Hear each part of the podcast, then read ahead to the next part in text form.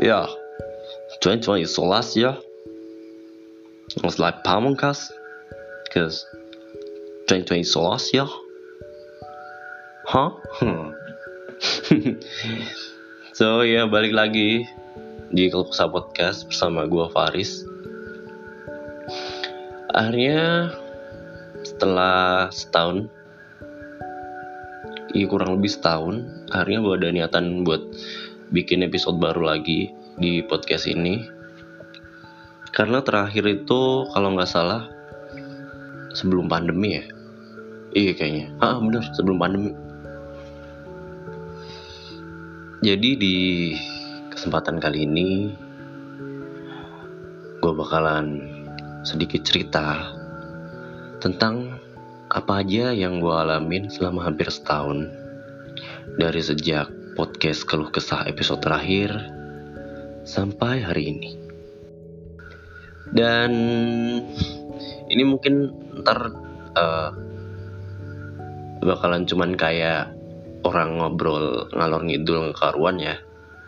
Tapi nggak apa-apa. Gue harap kalian bisa nangkap sesuatu yang bernilai dari apa yang gue omongin.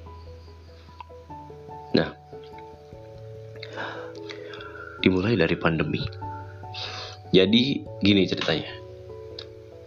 Sebelum Covid ini datang ke Indonesia, ini kan gue masih sibuk skripsi nih. Itu kan gue udah gue udah uh, ngajuin judul ditolak. Gue udah ngajuin beberapa judul lagi ditolak. Dan akhirnya gue ngajuin judul buat terakhir. Dan di ACC nih gue udah semangat banget. Akhirnya judul skripsi gue di ACC kan. Wah semangat nih udah mau ngerjain. Oke bisa nih kelar kelar. Terus tiba-tiba covid datang dan kita semua dipaksa harus PSBB di rumah karantina mandiri selama dua minggu itu kayak wah itu anjing banget ya pokoknya. Karena secara kan gue orangnya nggak bertahan ya kalau disuruh di rumah doang. Ya karena emang ngerasa kayak goblok aja di rumah. Kayak mau ngapain coba di rumah? Padahal kan gue niatnya mau keluar buat ngerjain skripsi kan. Udah kan gue stres banget nih di rumah. Mana kerjaan gue cuman tidur bangun buka HP scroll sosmed tidur lagi gitu doang. Bahkan laptop nggak gue sentuh. Kayak udah desperate banget lah. Anjing banget. Sampai ini nih. Sampai ini apa namanya tembok-tembok kamar gue ini gue coret-coret semua pakai spidol. Dari atas sampai bawah gue coret-coret tulisan lah gue gambarin lah. Sampai penuh kan.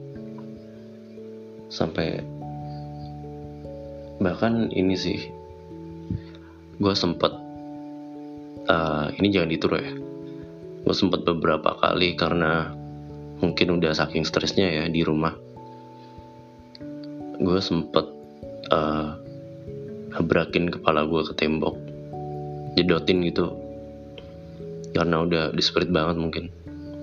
Dan di situ gue juga udah mulai ada pikiran apa gue kena mental disorder ya tapi emang ini emang gue keep sendiri sih. Waktu itu nggak gue ceritain ke siapa-siapa. Hmm ini juga nggak baik sih kalau nggak cerita ke siapa-siapa yang ditiru pokoknya. Itu terus selain itu waktu itu kan Jogja lagi panas-panasnya kan. Pokoknya panas banget dan entah karena juga dipicu stres tadi ya. Dan atau karena panas. Nah gue kena yang namanya itu dermatitis atopik. Jadi itu semacam alergi di kulit di kulit. Itu kayak apa ya? Kayak kulitnya kebakar gitu. Coba kalian searching deh pokoknya. Nah dan gue baru tahu kalau itu tuh namanya dermatitis atopik. Setelah beberapa bulan sih setelah gue menderita beberapa bulan karena emang pada waktu itu kan gue nggak berani ke dokter karena covid kan. Itu sumpah ganggu banget sampai gue nggak bisa tidur gara-gara itu. Dan ya untungnya setelah beberapa bulan itu gue akhirnya berani ke dokter sih.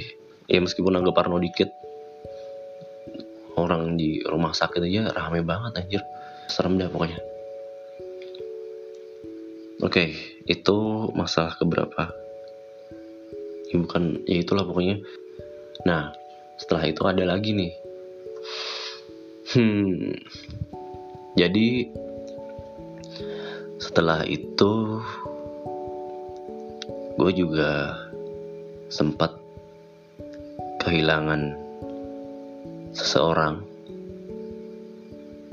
seseorang yang mungkin cukup cukup berharga ya, seorang teman, sahabat, karena emang ada sesuatu yang nggak seharusnya terjadi sih. Dan uh, ada salah gue juga di situ. Dan itu juga bikin gue lumayan nyesek selama beberapa minggu sebenarnya sekarang masih sih tapi yang namanya orang kan people cuman gue ya. Dan ini masalahnya lumayan rumit sih. Sehingga terpaksa kita harus ngasih jarak yang nggak tahu sampai kapan. Cukup bikin gue ngedown juga.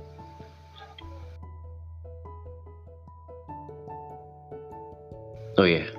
tadi terkait yang gue bilang tadi. Gue desperate banget sampai jedotin kepala gue ke tembok. Uh, gimana gue bisa akhirnya istilahnya bangkit dari semua itu? Sebenarnya sih karena gue emang harus keluar dan ngobrol sama temen-temen sih. Emang gitu gak sih? Kayak kalau lo nggak bisa berinteraksi langsung sama teman-teman lu lo pasti stres kan ya meskipun lo bisa berinteraksi lewat uh, ya katakanlah zoom lah atau google meet lah tapi itu tuh nggak nggak gimana ya? Kalau nggak langsung tuh nggak ya nggak langsung.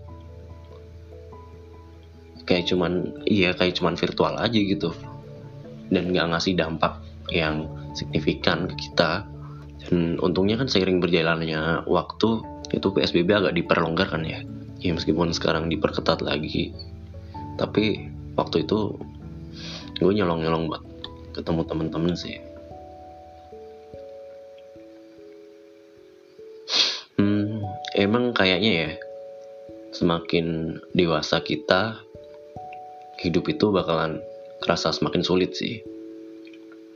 Tapi gini ini uh, quote bagus sih. Ini gue dapet waktu gue stres-stresnya waktu gue ngerasa gue down banget ini quote dari Handri Satriago kalau kalian tahu Handri Satriago itu adalah CEO dari General Electric Indonesia Uh, kalau kalian nggak tahu, GE itu GE atau General Electric ya, itu perusahaannya Thomas Alva Edison dan itu termasuk perusahaan paling tua di dunia.